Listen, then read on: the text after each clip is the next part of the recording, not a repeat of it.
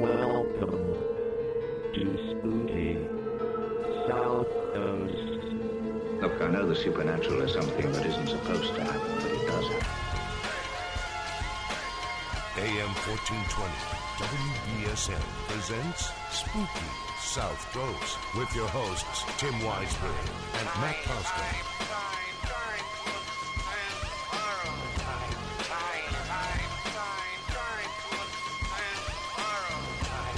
Good evening and welcome to Spooky South Coast. Tim Weisberg here, along with science advisor Matt Moniz. We're ready to talk with you about the paranormal as we are each and every Saturday night.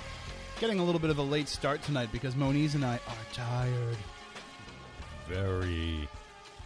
We spent the entire night last night at Fort Taber, Fort Rodman State Park, and we investigated some of the ghostly goings on there. And let me tell you, I've I've done a fair share of investigations over the years, and I have never walked out of one as tired, as drained, and as sore as I feel tonight. I'm physically sore, which I don't know why. I feel almost like as if the roof caved in on me. But we'll get into all that later on in the program in the second hour because I'm going to play for you some audio evidence that we captured last night that just blows my mind. And we'll also have uh, with us some of the investigators who were there present when it happened. So we'll get into all that in the second hour. But for now, we have a fantastic discussion planned with one of our all-time favorite guests and definitely one of the most controversial guests in the history of spooky south coast she is psychic medium jackie barrett and her new book is called the devil i know and she's joining us to talk with us about that book we talked with her a little bit about that uh, in the past when we had her on to talk about the defeo murder case but now the book is out now this complete story is out and uh, jackie i have to say as as spooked out as I was the last time you were with us and you shared basically Ronnie's side of the story with us. Now having read the book and realizing what you've gone through, not just with the DeFeo case, but also throughout your lifetime, I, I can't believe uh, that you can continue to fight these dark forces all the time, knowing now what they've done to you and your family. Well, maybe when that happens to one, uh, you you realize what you have to do. Mhm. So it's not that you want to. It's something that has always been there, and you have absolutely no choice. I mean, you can walk away from an investigation. Uh, you can leave someone else's home. But how do you shed your own skin? Absolutely. Now, uh, we again we uh, had you on previously to talk about this, but let's just refresh everybody's uh, memories here. Of course, we, we know you from we've seen you on television shows such as Medium PI and uh, and the the competition there for the the Right. the uh, best was it the best psychic in America? Is that it? American Psychic Challenge. Okay. And uh, I mean, we became familiar with your abilities there, and you impressed everybody in that regard. But when you got mixed up with Ronnie DeFeo, I mean, that's when uh, I think that a lot of people started paying attention even more to what you were saying because it is such a famous American case, which gets me a little bit nervous because uh, whatever is behind all of this, and, and you get into it in your new book, The Devil I Know, uh, Right. we're, we're kind of just giving credence to, to the devil that you know. Well, it's it's what's out there, you know, and uh, everybody goes on a hunt. Uh, well, in this realm of of work, and you know, looking for proof, looking for evidence of paranormal, looking for, you know, what what what or who has the upper hand and sometimes stronger, forceful hand. And when you're smacked in the face with it, uh, it's a different story. So, how did you get wrapped up with Ronnie? I mean, you, you get into it in the book uh, a little bit, and I, I I know that we've talked about it here, but it, Right. it is kind of a strange parallel to your own life that, that this accused murderer, this convicted killer, uh, should reach out to you because of what has plagued you in your life and what has plagued him. Absolutely, and I never spoke of it before. Uh, I didn't have plans on ever doing it. Oh, I can't blame you. Um, yeah, it's just something you don't do. Um,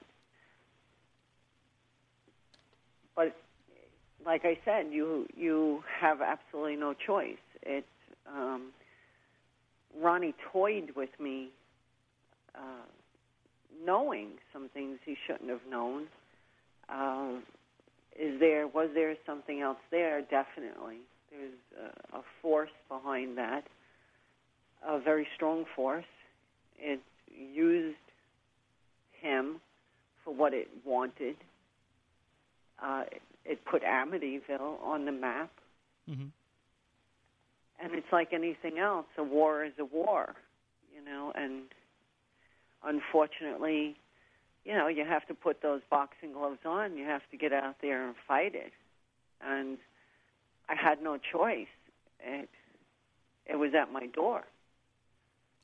Now, the, uh, I'm sorry. Go ahead. you know, it wasn't the first time, you know. So, Well, uh, that's something that you, you just kind of alluded to that Ronnie knew things that he shouldn't know. And you do a great job in the book of explaining the way that you felt uh, when Ronnie's coming at you with some of this information. I mean, the book is just an amazing story overall. It's it's extremely well written and it just sucks you in right from the from the first page, but well, I mean, I'm sorry. I'm sorry that you had to live through all of that to make such a great book, but it is it is a fascinating story. But you you share your emotions and the feelings that come over you when he starts sharing with you this information that's being conveyed to him by a darker force. But what was Ronnie's mindset when he knew all these things? I mean, did did he apologize to you for knowing these things? Was he was it kind of that this uh, you know the the devil was speaking through him? Was he aware that of the pain that he was inflicting on you by sharing these things? That's a really good question. Um, he was aware of it. He would come in and out. There was times where I was talking to Ronnie, uh, the the kid, Mhm. the twenty-something-year-old kid, and there was times I was talking to somebody much sinister, wiser, uh, otherworldly, and then there was times I was talking to the man who sat in prison with this twisted fame. And so, indeed, it was um, it was difficult. It was. Uh, I, I'm sorry, I got distracted. My my lights just went off in one room. Um, it it was difficult, and it was uh, a necessary a necessary element, and I knew I knew where it was going. I knew where it was heading. Um, at times, he would apologize, and you know, he would say, "It's too late to to walk away," and I knew that um, just as well as he did. But you know, there's there's certain things you can't walk away from. Well, your abilities and your experiences, I'm sure that you have uh, a, a great deal of discernment that you're able to tell when it's Ronnie speaking to you and when it is this darker force that's speaking with Right. you. Uh, but did it did it become uh, increasingly difficult to kind of hold back the dark force at bay? Absolutely, it, it absolutely was because it got into my home. It it turned my my life uh, upside down uh, to the point where you know you you didn't know if it was so, if it was an illusion, if it was you know actually happening, if you were standing there, and or or you know was this all just a horrible, horrible dream? Um, Ronnie Ronnie had something so powerful in him that it can probably, if let out, it can probably destroy many, many, many lives. So you're not only fighting to save Ronnie and and in effect also to save yourself, but you have to kind of save all of Oh. us from whatever this thing is. Well, it wasn't. It wasn't going after to save Ronnie. It was. Well, I was waiting to see what would come out in the Mhm. process. You know, like you're going through a process. It's just like somebody that claims to need an exorcism. You go through the process, and you have to you you sort of have to put the puzzle together, and you have to use that psychic sense and uh, and also you know your intelligence, your the that different part of the brain, the analytical part, where it's like okay. Um, is this so, or is this just another one of his tricks, or what is happening here? So you you you go down this path, and you have to do it very wisely, and you have to keep on top of it. Uh, the strange thing is, is that he knew exactly from day one where he was taking me. And I knew, but I really didn't want to face it, where I was going. Hmm. Uh, and of course, I had to. You know, we we have to go through the storm to come out to the other side, and that's exactly what I had to do. But it was a strategy formed where how could we release this from him? And would we be able to get it all out of him and tucked away into a safe place? So, and this is something that has been tried before, and you know many have um, were not successful at it. So I um, I don't toot my own horn. There's, there, I don't think there's anything to toot. Uh, but it, the safest thing was, and the only thing to do, um, he's behind bars, and I'm out. And how can I relieve this? How can you bring somebody to uh, help you let it go? And as much as we could get out of him, and tuck it away, it's still there. It, it may not be in him. And, you know, the devil is known for trickery. So, you know, did it, is he fully recovered? Is he, you know, um, the same person that first called me? No, he isn't. He isn't and I saw the resistance, uh, you know, towards towards the middle there. In dealing with uh, Ronnie, there was uh, a resistance because I knew we were winning. We were gaining gaining the upper hand, and mm-hmm. He he would lash out, and scream and rant and rave, and the calls would go on all day, and uh, to the point where, you know, I went back at him.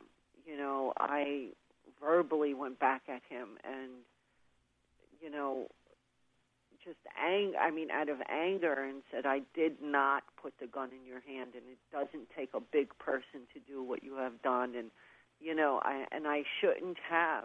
Um, because the devil finds your weakness and it was pushing certain buttons but he is not the same person and I don't know if Ronnie himself likes that because I think he I think he gloried in this um, I'm Mr. Amityville. Yeah. And I think that you know once this the book is shut and the story is done, he he wanted the help so bad that he was going to commit suicide, and I have I have Ronnie taped on everything. And when we you know we we went down this road together, and you tried to save the human for what's left of them. Uh, for whatever redemption you could not ask the public or parole board to forgive, but for God, you know, like to make peace with yourself, for whoever your God may be. Mm-hmm. You know, there's many names for God. Uh, whatever your religious path is, you know, to grab onto that and to just find solace in this and and to let go and to let it go. It was hard not just letting go of the entity, this this tremendous force, this pact that he made with the devil, but the devil had to say. It's like, all right, I'll let him go, but what do I get? Right. He wants a trade off. Exactly. There's there's always um, a trade off in anything. You go into the store, you want to buy something, you pick up the the item, you have to have you know the money to do so. So it's it's a barter. And and I felt that there's there was a little bit of him that that little bit that sits waiting for this popularity. And maybe if he didn't have that, he would have been saved long ago. Well, but there's also the the aspect. I mean, we're looking at it as as readers before we get into the book and we're first opening it up. We're thinking, you know, Ronnie DeFeo, convicted Amityville murderer, monster, and and nobody's ever really known him as the person that he is. And I don't know if Ronnie's ever known himself as the person that he is because I don't think so. he's been Amityville murderer for you know thirty plus years, and then before that he was you know the victim of his of his father's aggressions, and he's never really had an opportunity to find his identity. So in a sense, just by going through this with you and going into this battle, he he almost did commit suicide because now he no longer has the identity that he's had for for almost his entire life. exactly my point. You know, and and I'm so glad you got that from the book because that was a, a huge part of it. You know, I I felt that um, the person sort of died who who was born when he when these events took place and he was imprisoned, and you need to let go of you you need to be human. You are not the house. You are not the state. You are you are not Long Island Amityville. You know, when people hear that, the first thing they think of is um, the Amityville murders. You know, the the horror, the Amityville horror, like the the entities, um, the possession, and he became a movie. You know, Right. and I was trying to get the human side. But uh, and there was many times he broke down, many times, and didn't realize he was on tape. And we we had that relationship, and I am very open, tape or no tape, and I and I got to the core of that little kid that that was maybe like horribly abused, but it still doesn't justify the things that have happened. And his family, everything. It just seemed like, you know, if you can pick something out and just say, okay, this family is going to go down and do this, and and you know, you're going to make history. You're going to be the the urban legend of Long Island, and you're going to be this. And he followed such a path, and the more he these movies came out about him, and the more you know he heard about the house, and the more this, the more that he became this house. hmm He became it. his eyes are those windows. Exactly. He became it. And, you know, I myself have never uh, stepped foot back near the property or anything. I, I went when when I had to do something, and that was it. Uh, I I don't I don't find any fun, uh, adventure, or anything I, I just put a distance, uh, a healthy distance, as much as I could between everything. because I was able to trace a lot of my own family alongside of what had happened to Ronnie. And, and it's frightening. and that's what I find to be. I mean, maybe it wasn't your intention in writing it, but in, in reading the story and coming away from it, that's what I find to be uh, kind of the, the the crux of the whole book is that it's a parallel between the family that Ronnie grew up in. You know, here we have a traditional, you know, uh, big Italian family, and and it's what we would think a happy family should have been growing up. And we juxtapose that with your life, which has been anything but unconventional, and your family now, which is, I guess we would say, is unconventional as well. But at the same time, we see the love and the strength in your family, and as as different as it might be from the DeFeos, in sharp contrast to the DeFeos, who should have had everything in the world and instead, you know, fell victim to this dark force. Exactly, exactly. I mean, you know, when you when you look at different lifestyles and you look at different cultures, um, I I didn't see anything different uh, about my family uh, as opposed to uh, anyone else's. I mean, they, you know, my my mother was in uh, the the public eye herself, and she did incredible things. Uh, I give a glimpse of it. We were our own circle, and growing up, you sort of think everyone else is like that. Mm-hmm.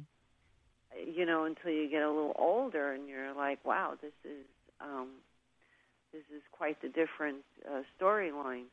But it it certainly shaped us all, and there's a reason for everything. Well, and, And I and I'm thankful for the knowledge that she gave me, and I respect it. Uh, and I um, I came to a place many years ago of forgiveness, and as jokingly I can be, and and um, flip at the mouth and everything else, um, I have this. Uh, this cross that's sometimes very heavy and and I I need to put it down myself and I you know I I've always loved my mother as Ronnie has always loved his father and you know there's the difference of knowing when to walk away and take your knowledge with you and your gifts and whatever else you want to call them and pack them up and travel about and use them in the right way. And I had a calling, and um, it was a secretive calling, and but it, it was a calling, and it was much needed and uh, sought after in different circles, um, where Ronnie did the opposite. And we didn't want for anything uh, growing up. You know, it, Ronnie was uh, a spoiled child. You know, and I often, you know, said to him, "Why didn't you just leave? mm-hmm. You know, you the the deeds were done. Uh, you, you couldn't bring them back. Why didn't you leave?"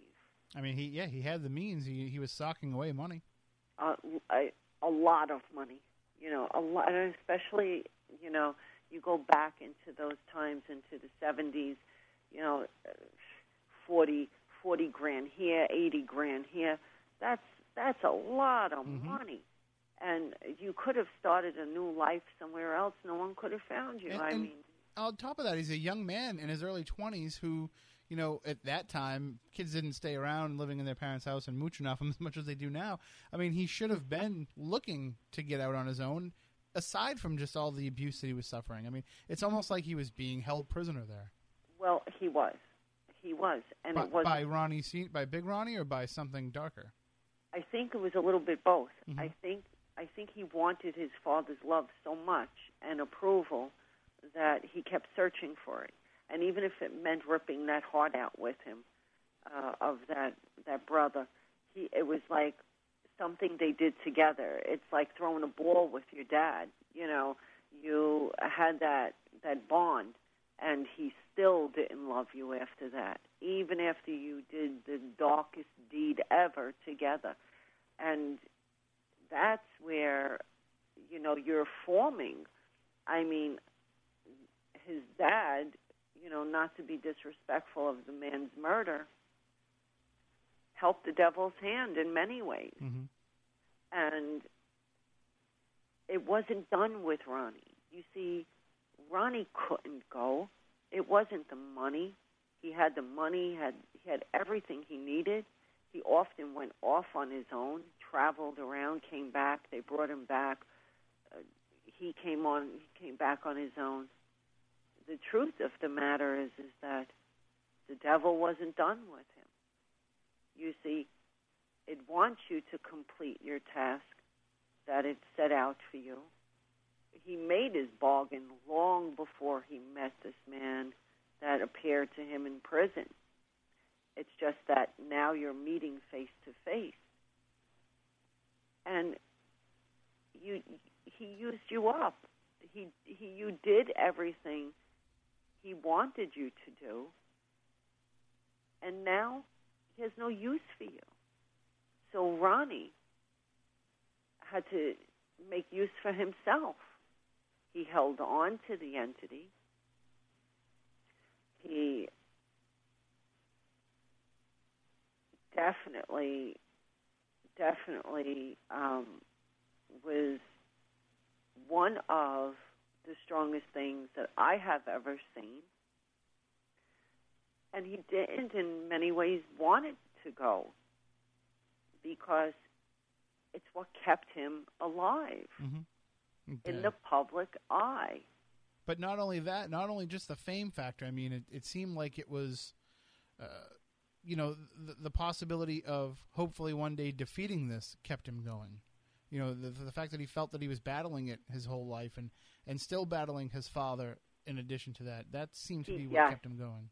Absolutely, absolutely, absolutely. And he, you know, there's when it's done with you, and this is one thing that a lot of people don't understand.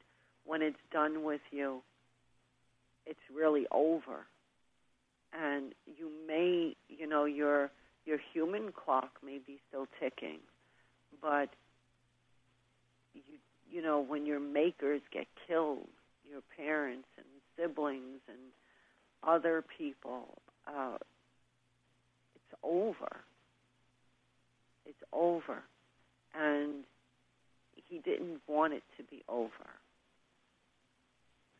Did not want it to be over.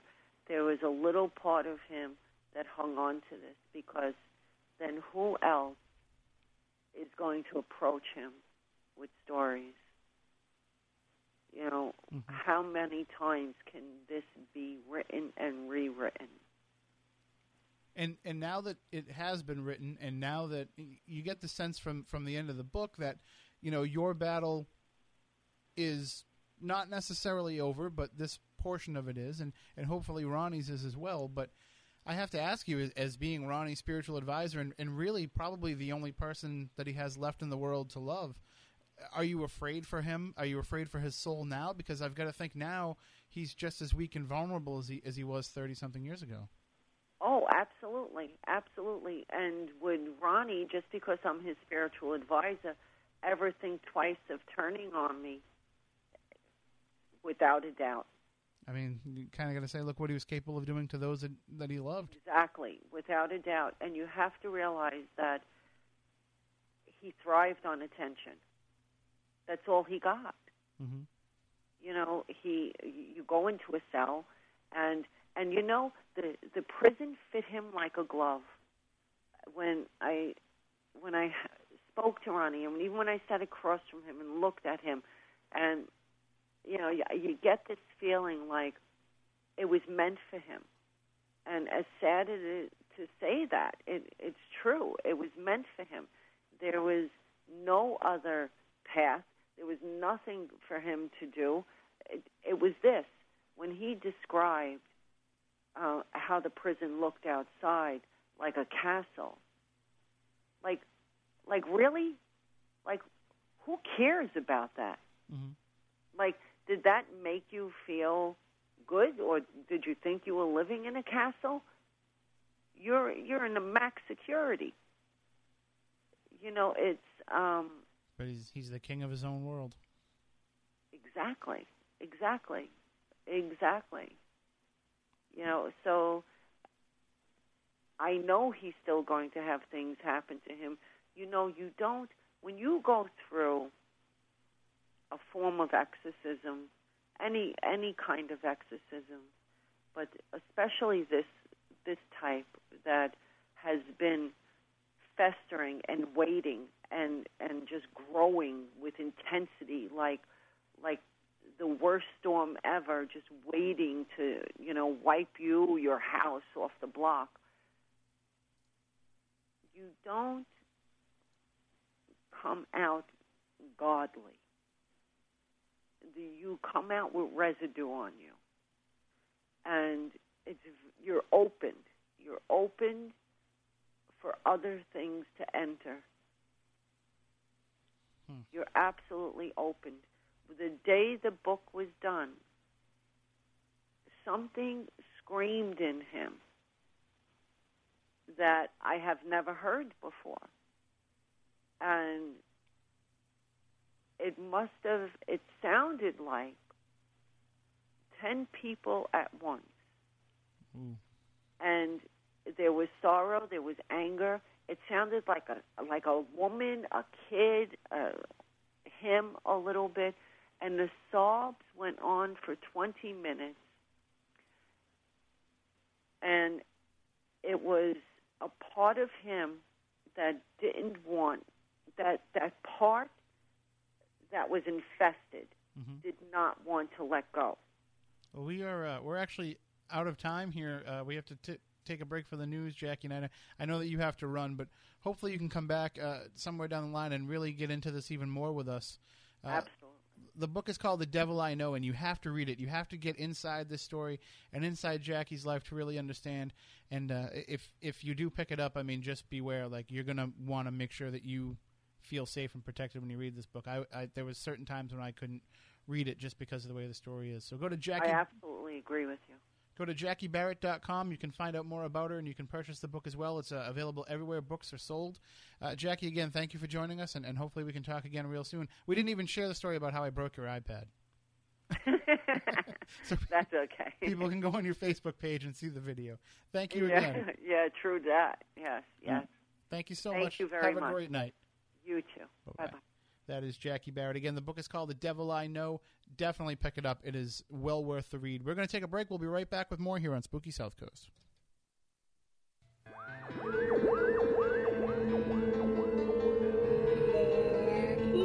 Welcome to Spooky South Coast.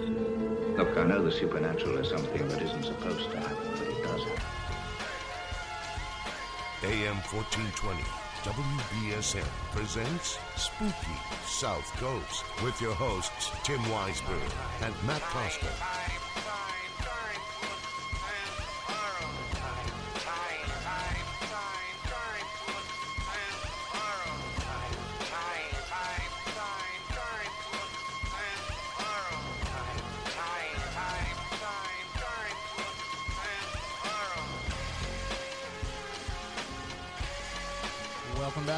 Two of the program. Tim Weisberg here, along with science advisor Matt Moniz. You like how I raised my chair at Moniz so that I could be seen on Spooky TV? Yeah. I don't know if I like that because I look extra fat in their shirt. So Yeah, but if you cut to the other camera, it's not so much. Oh, yeah, yeah, yeah, yeah. That's true. Boom. There we go. Much better. I don't know. I don't know why I think people want to see me anyway. They just want to. They don't. They just want to see in case like anything goes wrong. It's not it, when everything's working and flowing fine. That's that's boring. They want to see when like something goes bad and I start like knocking stuff over. You do have a tendency to do that. I have anger issues, but uh, not not tonight because se- things seem to be going well, which is surprising considering we were talking with Jackie about the Amityville case. I expected that was going to lead to all kinds of problems. I'm sitting at this laptop. You sure you want to mention stuff like that? No. Well, we're talking about a laptop that already has problems, a curse that might be on us for talking about this stuff, and the fact that you know you you knock stuff over and you knock stuff out just as much as I do. True. We're probably two guys, the last two guys they should ever let into a radio station, especially with nobody else here to make sure that you know they can help us back if we if we mess up. Yes, we're left unsupervised. Remember, Pete Braley is just a phone call away. So uh, we uh, we had a great discussion with Jackie Barrett, and I'm sorry uh, for those of you listening if if it seemed like we just jumped right into the middle of the story. Uh, because we really only had a brief amount of time with Jackie, and hopefully we can get her to come back on and, and share more of the story. But pick up the book, The Devil I Know, and it's in it's a paperback book. It's only going to cost you a few bucks, and it's definitely worth the read. And it's available as an ebook as well. But that's that's the way to do it. I mean, to to really hear the story from Jackie's side, then you can kind of come back and, and listen to that discussion and listen to her first discussion with us, which I think the FCC has finally released it. It's funny because today on Facebook I was posting about it, and even Jackie was referencing the FCC fines when she, when she was But it was commenting on the post. it was a great show though. Oh, it was. No, it's it, and it's what it's what I like about this show when it gets going, and you know we start we, we stop worrying about that stuff because we transcend the fact that we're sitting here in a broadcast radio station. I mean, it becomes more about the conversation, and that's what we're trying to do here. And if sometimes we slip up and we forget that we're actually broadcasting on the air, well, then that hopefully shows the listener that it's genuine what we're talking about here. You know, it's not a prefabricated production in any means because if it was, things would go a lot smoother most of the time. so uh, last night we had our Supernatural Siege at Fort Taber event, and whenever we do a Legend Trips event, there's always some degree of controlled chaos to it. Uh, that's kind of the fun in it for a lot of people. Uh, naturally, we have a structure to what we're doing, and we have structure to the investigations. And uh, last night we did get a, a little bit off track with some of the things, but we were really, really nervous going into last night because there were so many new elements that were being introduced. First of all, it's a new location that we had never investigated before. Uh, it was uh, a mostly outside investigation exposed to the elements, and of course, we have for the first time ever 22 degree weather coming on October 12th. Uh, thankfully, you know, by the water it was a little bit warmer, but all of a sudden we have record colds happening on the night of the event. And I know when I walked out of my day job Friday, it was raining, and that had me super concerned.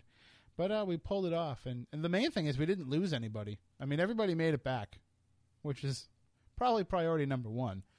And uh, everybody had a great time, it seems. So, what was the most uh, what, what what had you the most concerned going into the event, Moniz? What what were you most uh, most worried about? Other than uh, what I remember of the place back when I used to go hanging like 25 years ago, and that was there was a lot of riffraff that would be hanging out Mhm. in there, and the the hazards of the place that were around it. Now, back when I used to go in it, it was part of an old National Guard base, so there was, you know, cyclone fences and razor wire and old deuce and a halves and trash all over the place. A the deuce place. and a half. I can only imagine what that looks like. if you find a regular deuce, really that's big, bad enough. Really big trucks. Yeah, but- okay. I was thinking more of the other kind, but uh, I mean, as as the people that put together these events, I mean, our concern is always about the safety of the guests, making sure that they have a good time. Uh, but also in the back of our mind, we, we like we always say, we can't guarantee that you're going to have a ghost, but we can guarantee that you're going to have a good time. That's what we feel our job is. But in the back of your mind, you're also concerned about the activity level. Yeah. And you're saying, gee, I really hope that things go on. Now, at our Dead of Summer event at Lizzie Borden's, Lizzie Borden house kind of let us down a little bit. Things weren't as active as it's been in the past. People still had some cool experiences and got some cool evidence, but it wasn't like, you know, yeah, a neon sign for the paranormal like it normally is there.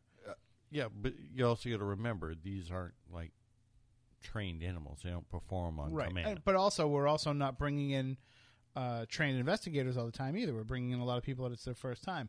But you do also hope that something happens. It's like, please just let something happen so that not only uh, can people walk out of there and saying that they had an experience, so that we know where to go with the investigation because we're going into this cold. uh, especially at Fort Taber, where we had never investigated before. We're going into this with, you know, what are the stories that we want to track down? We didn't have a narrative to what the haunting could be there. We just had some examples of evidence that people had captured and, and some experiences that they'd had, but we really didn't have an overarching storyline to what could be going on there. We almost got a little bit of that last night, but I have to say, we had some pretty profound experiences happening there. Uh, I had one of the most profound things that's ever happened to me happen, and uh, so because you know it was my personal thing, and because it's our radio show, we're going to share it with you tonight. uh, but because you know I had access from the investigators that were with us to get the evidence from what happened, but later on down the line, as people are sharing things with us, we'll be able to put all that together and share it with you on future editions of the show. But for right now, you know, this is the one kind of little bit of uh, evidence that we'll talk about tonight. And I knew when we went into this that I wanted to to go into Battery Milliken. For some reason, just the whole concept of that uh, drew me in. What I wasn't thinking about, of course, was that there would be like 15, 20 minutes at a time where I would be down there by myself in the dark. And for the first two groups, I had left my cell phone back in the military museum. So I didn't even have my phone to let me know what time it is or to be able to contact anybody if something happened. And I started seeing shadowy figures uh, off uh, off to the side that I couldn't explain away when I got closer and looked around. So I was like, "Oh man, you know, I'm not thinking paranormal. I'm thinking I'm going to get jumped down here uh, because I'm carrying you know lots of equipment with me and stuff." As it turns out, the the docents they were telling me that there actually are a lot of deer that run around there, which surprised me because I wouldn't have thought there'd be deer down at the southern tip of the south end there in New Bedford, but apparently there's a lot of deer on the property. So uh, we saw plenty of rabbits, that's for sure. Oh, yeah. I know. I know you were wishing you could have been doing target practice there, but A Foul creature with fangs and So right right from the beginning of the night, I mean, we could just tell the vibe from all the people that were there. This was going to be a cool night. And we had our lectures, we had dinner, we took care of all that stuff, all all the stuff, and you can kind of see the anticipation in people's faces as we get closer to the investigation. So then we break off into our groups. Now, when we were down at Milliken with the first group, we had a strange moment where we heard a short, high pitched female scream and nobody could account for where it came from. And ironically, at the same time, in Fort Taber, during that same hour investigation, they experienced the same thing. So I'm waiting to see because you know a lot of people were investigating; they were tagging with the time when they recorded a, a certain incident. I'm waiting to see if they're able to correlate that because for those unfamiliar with the property, there's no way anybody screamed in one location that we would have heard it in both the fort and in Milliken. No way. yeah, no way in hell. I was yelling to people that were walking up the path kind of to hurry up because we only had a limited amount of time because of the walk, and they couldn't even hear me yelling at them to hurry up. So there's no way that any kind of scream could have been heard from both places. Uh, also, when we were in Milliken, we heard some strange rumblings, and, and Dave Francis said that he posted them online and he tagged me on them. So we'll check those out uh, during the course of the discussion. I'll try to load those up onto the computer here, but I do have to share the the profound experience that happened with me and, and with the group that I was in. It was the second group to come through. We were in a certain room in Milliken that earlier in the, in the evening, uh, Paula Markowitz, who has abilities, uh, she was in there and she saw a young man ducked in the corner covering over his head. And she had kind of engaged him in conversation, but she couldn't really get that much out of him. So we went into this room to try to see if we could back up what she was saying with some of our meters and devices. And everybody just felt weird in this uh, section. And, and one of the investigators that was with us in the section at that time, uh, Cindy, she's actually joining us on the line. So let's bring her up. Hi, Cindy. How are you? Hello? Did I not? I didn't turn up the phone thing. Hi, Cindy. Are you there? I am here. I, I was having way too good of a time with the technology. I had to mess something up. so uh, you were um, actually. It sounds like. Uh, do you have the, the computer volume up in the background? Actually, Frank has it on in the background. I will Oh. ask him to turn that off. Please turn down your radio. Thank you. You like how I stopped and waited from the Yeah. Yes. So uh, you were with us, uh, yourself and your husband Frank. We were we were in that room in Milliken, and I know Christy was with us. And you know, I'm not going to give away last names because people didn't sign up for that part of it. Uh, we didn't say that we'd broadcast their names, but we had we had a few people in there with us, and we were in this room. And just describe for people what you were feeling when we were in that in that portion of the of the Milliken. There was a definite heaviness in the room, and it, it was just over on the right side um, of the room. It just seemed to be getting colder and colder. And at one point, we had actually put up the laser grid, and we were concentrating on the laser grid, and it, it just seemed as though there was uh, a presence in the room, a real heaviness.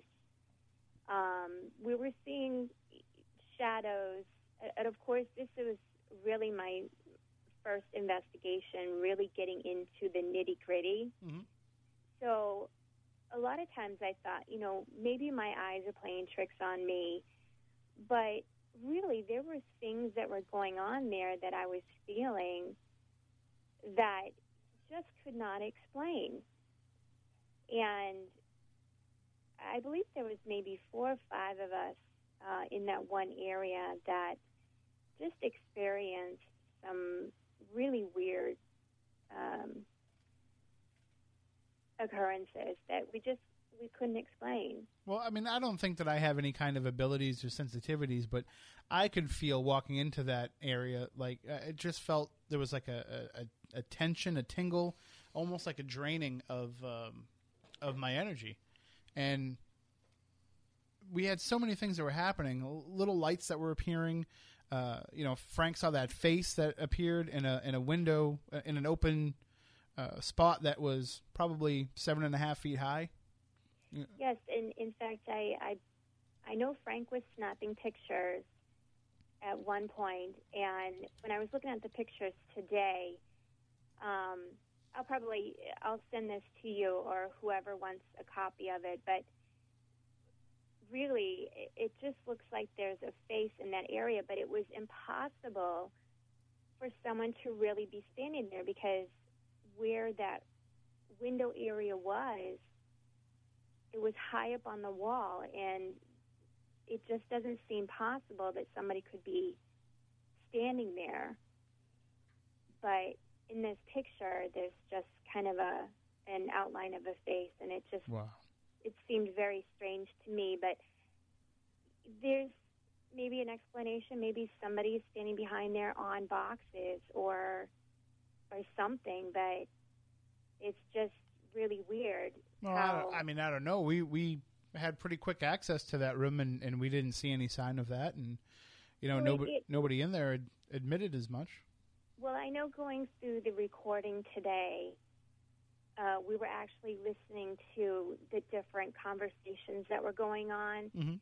And I know Frank had snapped a picture, um, and then we were talking about, uh, or he had mentioned that something had moved in that upper left window, and you had said, well, there's a window here and there's a window over there. And then you started talking about how it just couldn't be someone standing behind there because the window's too high Mhm. from the ground. Um, and it just, I mean, just the time frame of these pictures seems to match up with around that time frame. Well, and we saw like strange little lights that were popping up. We saw. Uh, we didn't see any really outright disruptions in the laser grid, but we could kind of see shadows forming on the wall uh, behind it, almost uh, unaffected by it. Right, and and I think too that one uh, spray painting that was on the wall um, just seemed very strange. Um, It, it looked almost like a, a like somebody had spray painted the image of a demon. right, And in the clip we'll play, you'll actually hear one of the investigators reference it and saying, you know, is that a demon on the wall? Um, I mean, uh, let, let's kind of get into what was happening uh, when, when we recorded this sound. We're we're standing there and we could feel this this cold spot developing. Everybody was starting to feel it, and it happened on multiple occasions. Uh, now, to those who have never been in Milliken, which should be all of you because you shouldn't be going in there without permission. I hope you know. I hope you haven't been in there, but uh, you know, in reality, I'm sure some people have. You'll understand that the the length of that it, it's quite long, and the open ends actually come in. I mean, if you could picture it, it's in the shape of an H. Okay, there's two long entrance ways with en- entry points on either side, and then a long hallway in the middle in which there's many rooms that shoot off. And there are some spots that there's openness uh, from one room to another, but there's not a lot of way for air to get in, for wind to get in uh, from the sides, which actually worked out great because it was about 15 degrees warmer inside the middle of it than it was in the rest of the area. So we were actually able to warm up while we were in there. But in this middle section where we were, we could feel a breeze happening on multiple occasions. And I have no idea, no explanation as to why a breeze could be happening. I could understand if cold air was coming down from the top or if cold air was coming in from the side. We're standing facing a brick wall and we're getting a breeze directly in our faces, which I just I couldn't figure out. And and that happened to you multiple times, right, Cindy, where you felt that that wind? Yes. And we're standing there experiencing this and I'm feeling this cold spot and naturally my MEL meter is on the other side of the room, so I can't verify that the temperature is changing. So I asked Frank if he could kind of put his hand in front of me uh, to see if he felt it as well, and he did. But at the same time, you guys were running. Uh, you guys were running your your uh, digital recorder, and we came up with something very profound on audio that it just won't do justice to the way that it sounded when it happened. And uh, I don't know. Should we play the sound first, Cindy? Do you think, or do you think we should explain to people what it was that we experienced? I think we should go ahead and play the sound first. Okay, let's do that. This is uh, this is from the Milliken Battery of Fort Taber last night during our Legend Trips event.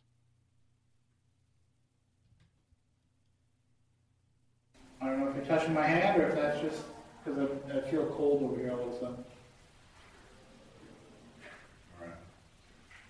Kind of right in front, right here. It's edited, by the way. Holy What the hell is that? What happened? Was that you? Yeah. Well, it happened in here, but we don't know what it was. It sounded like it was coming from up top. What the? You okay? What the Yeah. hell is that? It's moving right there. Holy sh!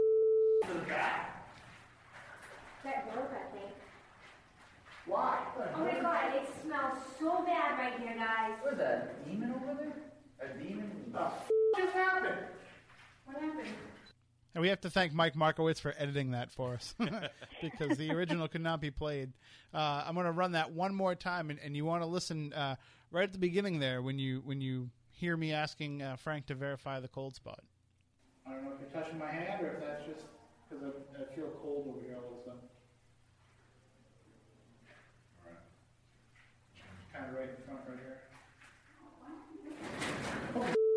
Holy What the hell is that? Now you can hear that that crash, but let me tell you, it, it doesn't do it justice as to what we heard uh, in the room. Now, nothing was moved, nothing in the place to make that noise. Nothing. There was nothing that we saw on the ground. Nothing. Had, there's there's wooden beams going across the ceiling uh, in there, and there's about a foot and a half of space between the concrete of the the top of, of the battery and then this wooden shelf. I'm, I'm assuming that they probably stored something up there, uh, and that there might have been more wood in the building at one time where they would have had shelves and, and maybe that's where they just stuck something up top uh, or maybe they just had like an access area.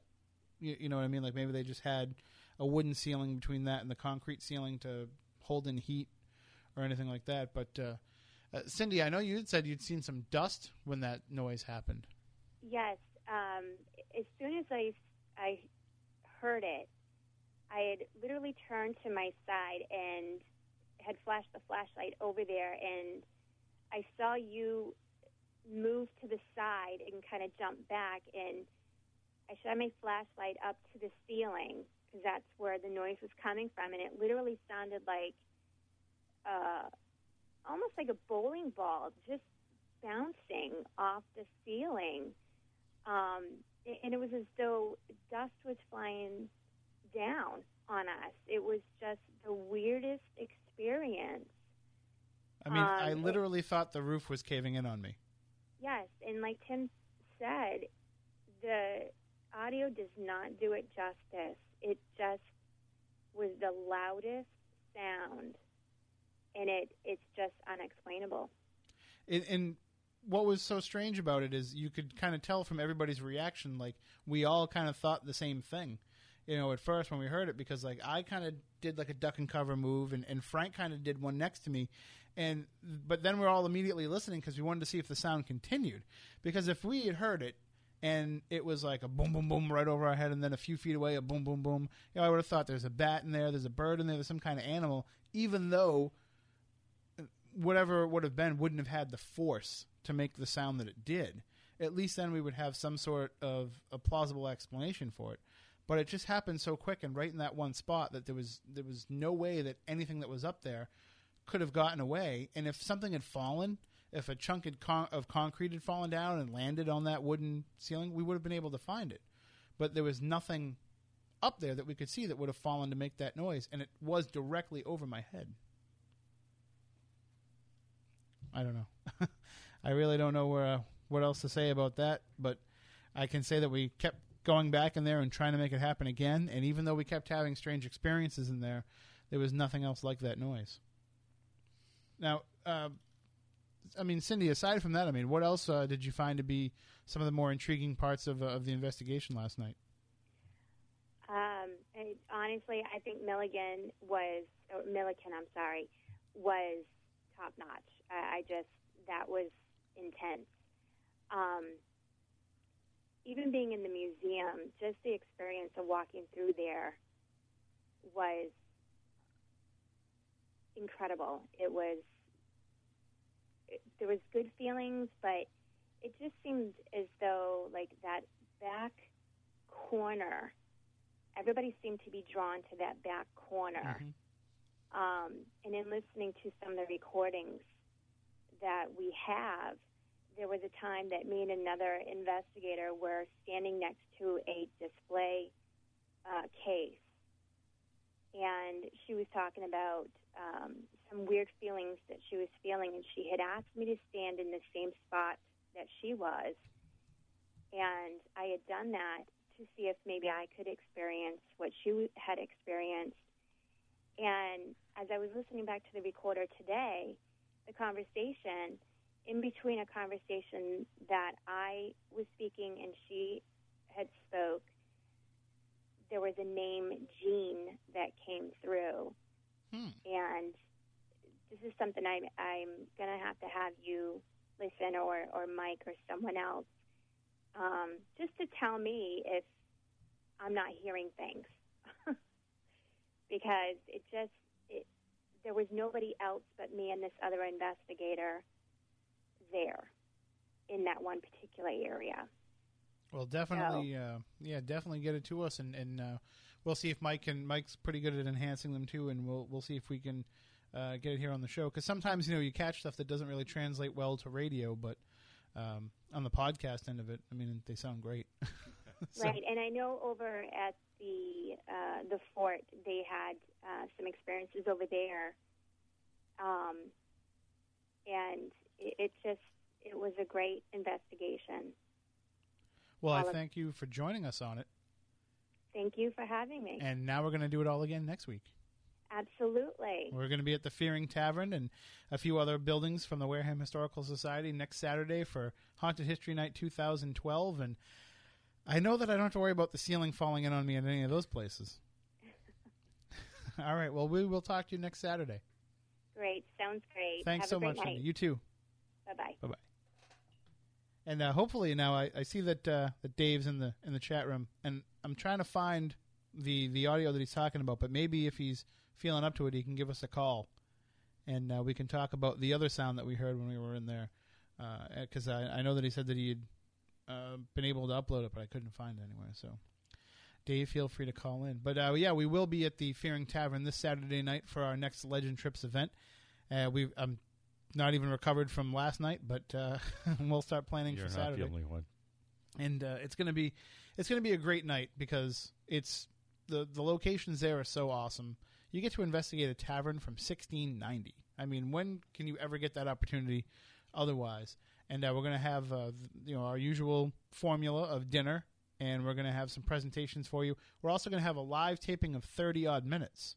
So uh, you wanna you wanna make sure that uh, you can be a part of 30 odd minutes that way.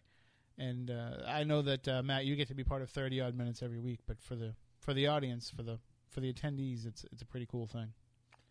Oh, we're happy to do it, and uh, we're actually looking forward to doing it. It's going to be a fun event.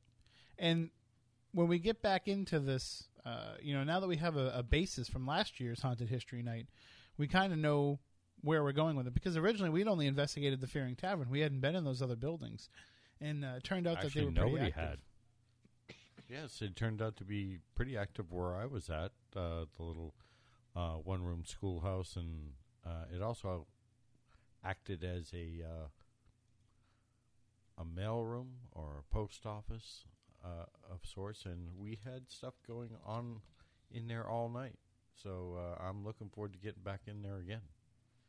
And uh, when I go back there, I'm a little bit worried about that incident that happened to me last time, where my friend from Lizzie's decided to talk to me over the spirit box. So, who knows what we're gonna do for uh, for some experiments that night? Now, I know that Jeff had tried the red experiment last night, and he said that if it didn't work out well, that we can't speak of it. So, we'll wait for his lead on that and see what he got. But I've heard some results that said interesting, but not not quite what they were hoping for.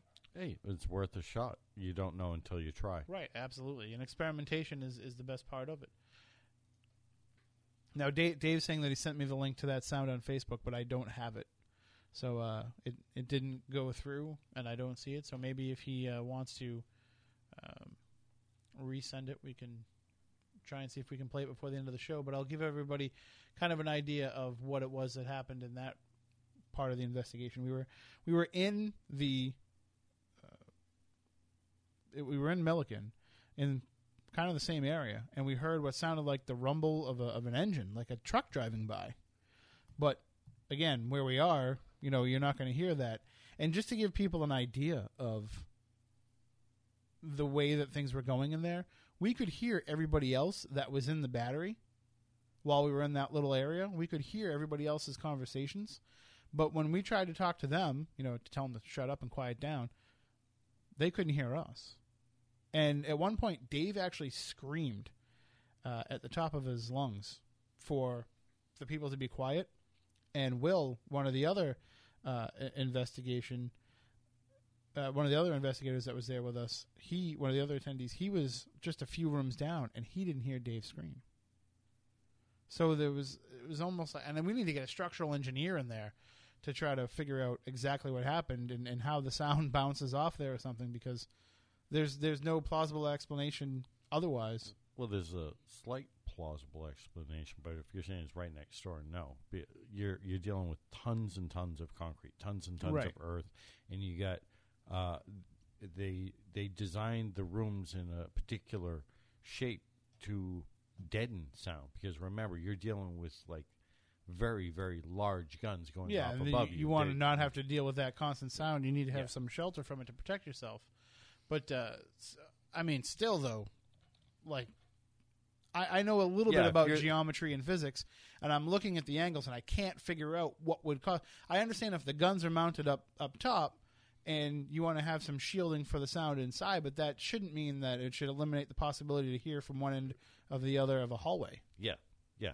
If you're in a straight shot, yeah, you should be able to hear.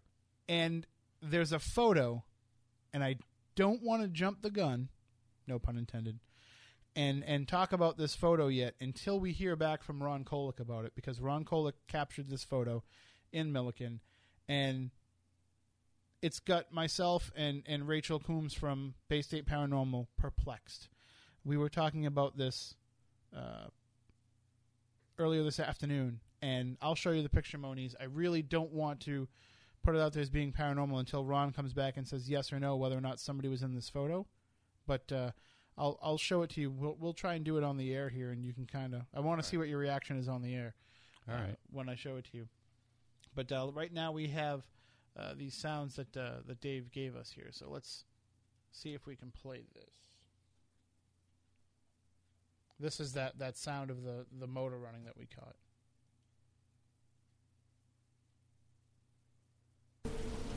Was that you? Can you do it again? What The hell was that? That Is that rumble? rumbling? Yeah. Is it a rumble? Yeah. That was in my stomach. No, it sounded like, like a car driving. Like a motor. Yes. Yeah. I kind of felt the vibration. But it couldn't have been. No. Now you really can't hear it as well as you, you can feel it kind of in, in that clip. Was that you? Can you do it again? The hell was that? That Is that rumble? rumbling? Yeah. Is it a rumble? Can you do it again? The hell was that? If you, you kind of hear that. That Is that rumble? rumbling? Yeah.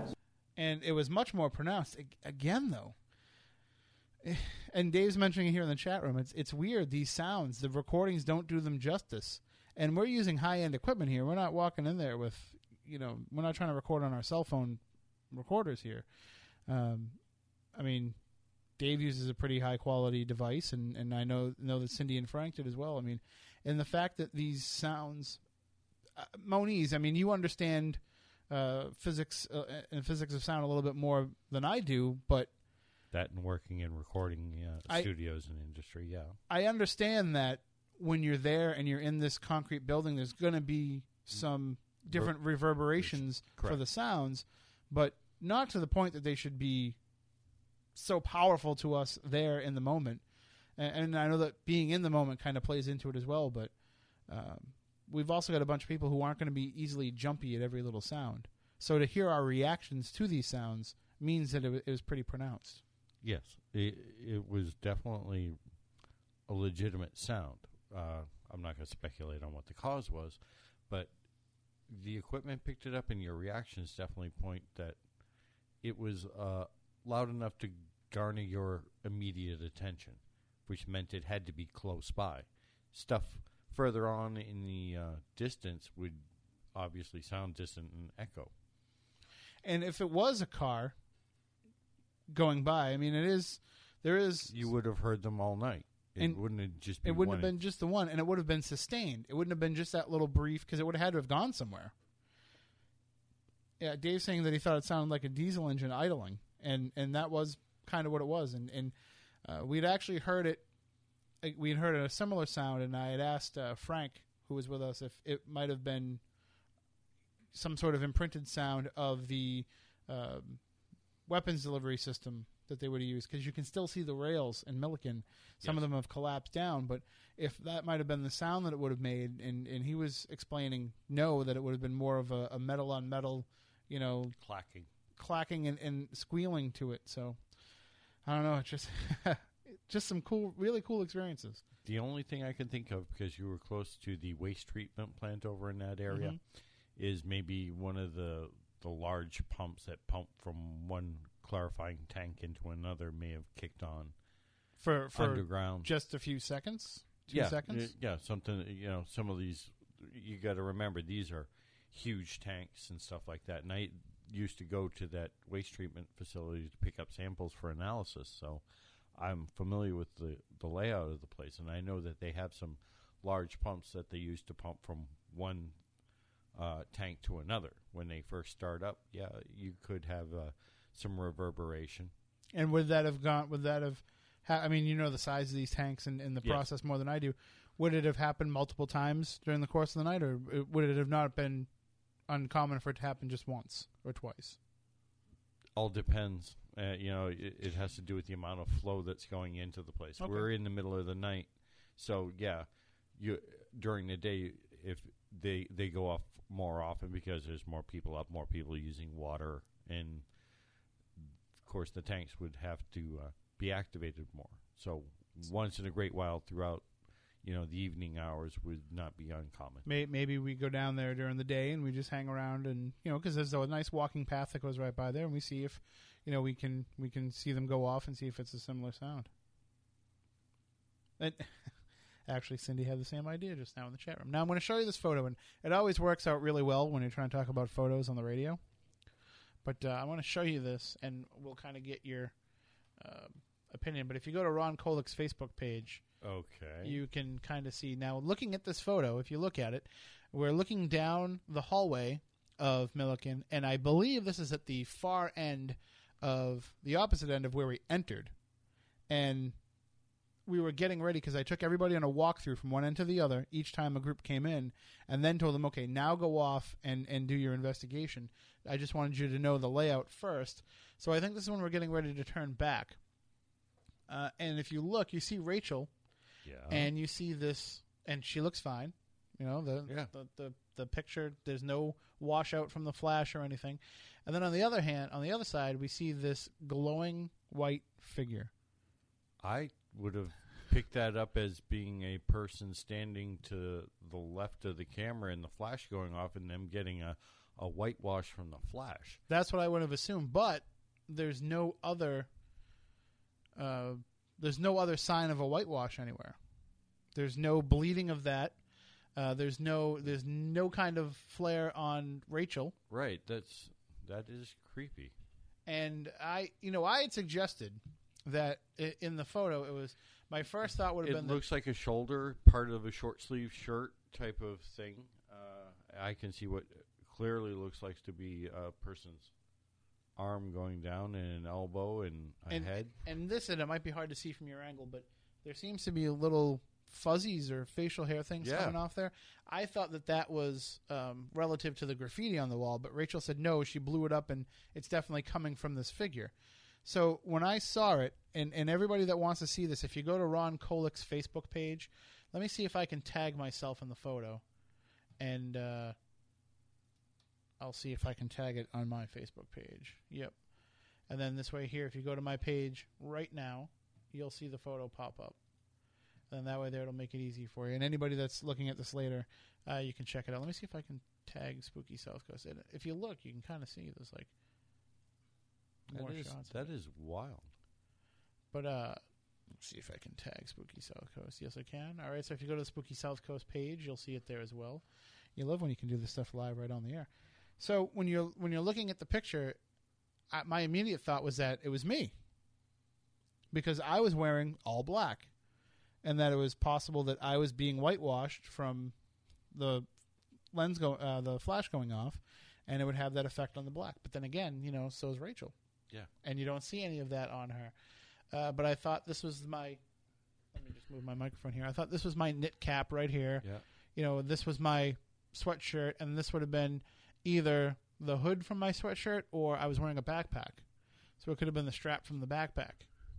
And Rachel said the only problem with that is one, I wasn't there next to her, and two, she insists that she's taller than me. I don't know. We're going to put that to the back to Oh, back she's test. taller than you. All right, come on, man. You can't just let me pretend. Whoa. It's all right. Just just let it keep running. Um, yeah, just keep let it going. It's just it's just the uh, window display. Okay. So uh, the she said that uh, she's taller than me, so that I wouldn't have appeared that tall, even in relation to the camera. As you can see, the figures aren't far enough away for there to be a perspective issue when it comes to height. So again, like I said, it doesn't really help when you're trying to talk about a photo on the radio. So if you go to my Facebook page or the Spooky South Coast Facebook page, you can see it. And um, I'm just going to read some of the chat room here because I know Dave's given it some analysis. Uh, he wrote, "If it was if it was a point and shoot camera, the flash would have also been on that side of the camera, uh, right? But I mean, uh, I assume with a point and shoot, Dave, you're talking about uh, like one of those disposables." No. Because most digital cameras, the the flash is going to be located in the right over the uh, right over the lens. Uh, generally, um, most uh, like sure shots, Mhm. you know, those little uh, Sony's and whatever, they're on the left side. Oh, okay. Um, because if you remember, you're looking to the generally the right side with your eye. So they they are I don't know. I mean, I just would think that if it's something like that, there'd be another the indication disposable of it. ones are definitely on the left though. But there would be another indication somewhere in the photo of that being the case. It wouldn't be isolated, I don't think, just to the outline of that one figure. Yeah, that's that. Uh, I'm interested in that one. I mean, wouldn't there have been if it was that? Wouldn't there have been like some now, bleeding Kolek through? took that picture. Yeah, Ron, well, Ron posted it, so it was probably either him or Ann that took it. I'm, I'm pretty sure it was Ron that took it. Well, they weren't using disposable cameras. No, no, Ron wouldn't do that. He's uh he's got some some pretty fancy equipment. I don't know. and what's funny is he put it up there and didn't point it out as being paranormal, which is what makes me think that it's you know he probably knows the explanation, but we're just waiting to hear back from him. Uh, because as far as I know, and I'll just scroll down the comment section here, I'll see if he's chimed in a little bit. There was a one little joke at the beginning about it, but yep, nope. There uh, there doesn't seem to be. Oh, we we do have some updated conversation here on it, so. But I'll uh, I'll read that a little bit later on. So there you have it. I mean, that's our brief little discussion of what happened last night at Supernatural Siege at Fort Well, to you, Right, exactly. And that's that's just it. I mean, I can only report to you what I already know, and that's because everything else hasn't rolled into us yet. And uh, it usually takes a, a few days for us to start getting some of the evidence back. And I'm amazed at the. I don't want to say the newbies, but we'll say the first timers, the people who haven't done this before. Uh, I'm amazed at when we're doing this, you would think like, okay, they're going to catch a picture of an orb and be like, look, I got an orb, I have a ghost. You know, you would start to think that they'd be willing to jump on the paranormal train a little too soon. But uh, I love the fact that whatever the, the vibe is from the experienced investigators, the newcomers catch on to it right away. and you see them throwing out things like immediately, like, oh, yeah, well, look, I you know, I have some orbs in this picture, but I just leaned against the wall, so that's probably dust. Or, you know, they take a picture and something's glowing in the photo and they're like, well, wait a minute, let's see what might be reflecting the flash off there. And it's like people who are like, I don't know about this, I've never done this before, I just, I'm interested in it and I want to learn, are becoming a seasoned investigator almost by the end of the night. It's, uh, it's, it's just, to me, that's that's the fun part of it to watch people go through these experiences. If something happens to me at the same time, that's just gravy. I had fun in my little hole in the wall that I was put in. You- You were in the Walcott battery. Yeah, and uh, interesting little uh, little facility. I I probably had the smallest spot in the whole thing, but I I had activity and stuff going on all night. I mean, hearing audible voices, footsteps. Every group that came in pretty much just chased these footsteps going up and down the hallways inside the battery. We, we got a number of uh, EVPs. I had one EVP calling me a particular word we can't use on the air. They called you an a-hole. Yeah, basically. but didn't censor it. No, no, and that there were- there were a lot of people getting EVPs in there all night, and but the footsteps were the thing that was really wild. We were standing at each group would come in, we'd stand and we'd start talking, and then I'd have them stop and listen, and all of a sudden you hear the footsteps going down the hallway, and people start chasing them. And there's two batteries that we didn't even investigate during the course of the night because they're still in the process of cleaning them all out and uh, and opening them up a little bit more. So I don't know. I mean, just the the amount of activity that was happening for this event. I can't wait to get back there. I can't wait to bring people back there. And uh, we uh, we know that the fort was very very happy with the way that everything went. And uh, I know, like I kind of alluded to earlier, there was a little bit of a confusion issue uh, with moving some of the groups around. So, uh, you know, we'll we'll alleviate that in the future. But uh, the fort is very happy with what went on, and they want us to come back and do another one. So, in the warmer weather, we'll definitely plan one, and uh, we'll make sure that we do it on a on a Saturday this time, so that people can get down there. Because I think a lot of people were worried about that Boston traffic. You know, you you know what that's I like. had to You deal with it getting there. So uh, we will um, we will we will definitely uh, return to Fort Taber. That's for sure. Uh, and in the meantime, if you've never been down there, I highly recommend that you just go visit and uh, take a tour of the military museum. It is free admission, but they appreciate any donations that you want to make. Throw a couple dollars in there, help them out. And uh, one of the coolest parts of the night was when uh, we went back for the break, and Jeff pulled out a brick from Fort Taber, well, from Fort Rodman. Yeah. And he said that the fort had graciously allowed us to auction that off as a fundraiser. Cool. And we started the price at what five dollars, I think it was, and we got it up to about twenty five dollars. And then all of a sudden, our good friend Christy, who's been on most of these legend trips with us, She raised her hand and blew everybody away, and she bid forty dollars. Oh. So she got the brick, and uh, she got a letter of authenticity from the fort and everything. So, you know, it's a cool, cool little piece of history, and it's something that not everybody has a chance because they don't even let people in the fort. You know, this is one of the few times anybody can ever get in there. So, she has a cool little piece of history. I almost took a rock from inside Milliken to bring home to my son because he collects rocks from cool places. Yep. And uh, that was when the roof almost caved in on me. sound happened, and I asked, I pulled the group that was there at the time if I should take it with me, or if I should leave it, and a few brave souls were saying, "Take it with you." Ron Kolek was advocating me taking it with me, but uh, uh, in the end, we decided to leave it there. So probably better off, because otherwise, I might have ended up looking like that guy. That is a creepy photo. We got to figure it out. So uh, again, if you want to join us for a Legend Trips event, you don't have to wait that long because the next one is Saturday night. This coming Saturday, uh, we're trying to work out things so that Spooky South Coast can air on. Uh, we'll call it a tape delay next Saturday night. So uh, if we can't work that out, we hope to at least have a tape podcast for release next week. But uh, next Saturday night, we will be in the Fearing Tavern and those other buildings for our Legend Trips event, Haunted History Night 2012. Tickets are still available. There's a few left. $99. It includes dinner. It includes lectures, a live taping of 30 odd minutes, and hours of guided investigation throughout these four historic buildings down there in that little corner of Wareham. And we've recently started, you know, pointing out to people the amount of money that we've raised for the historic locations that we hold these events in. Well, look what we did last night.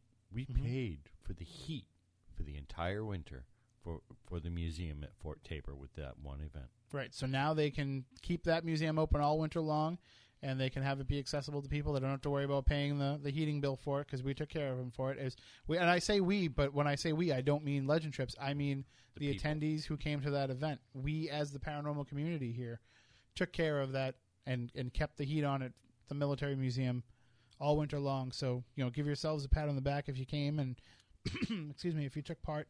And we've raised now over six thousand dollars for these various locations since we started doing legend trips only about a year ago.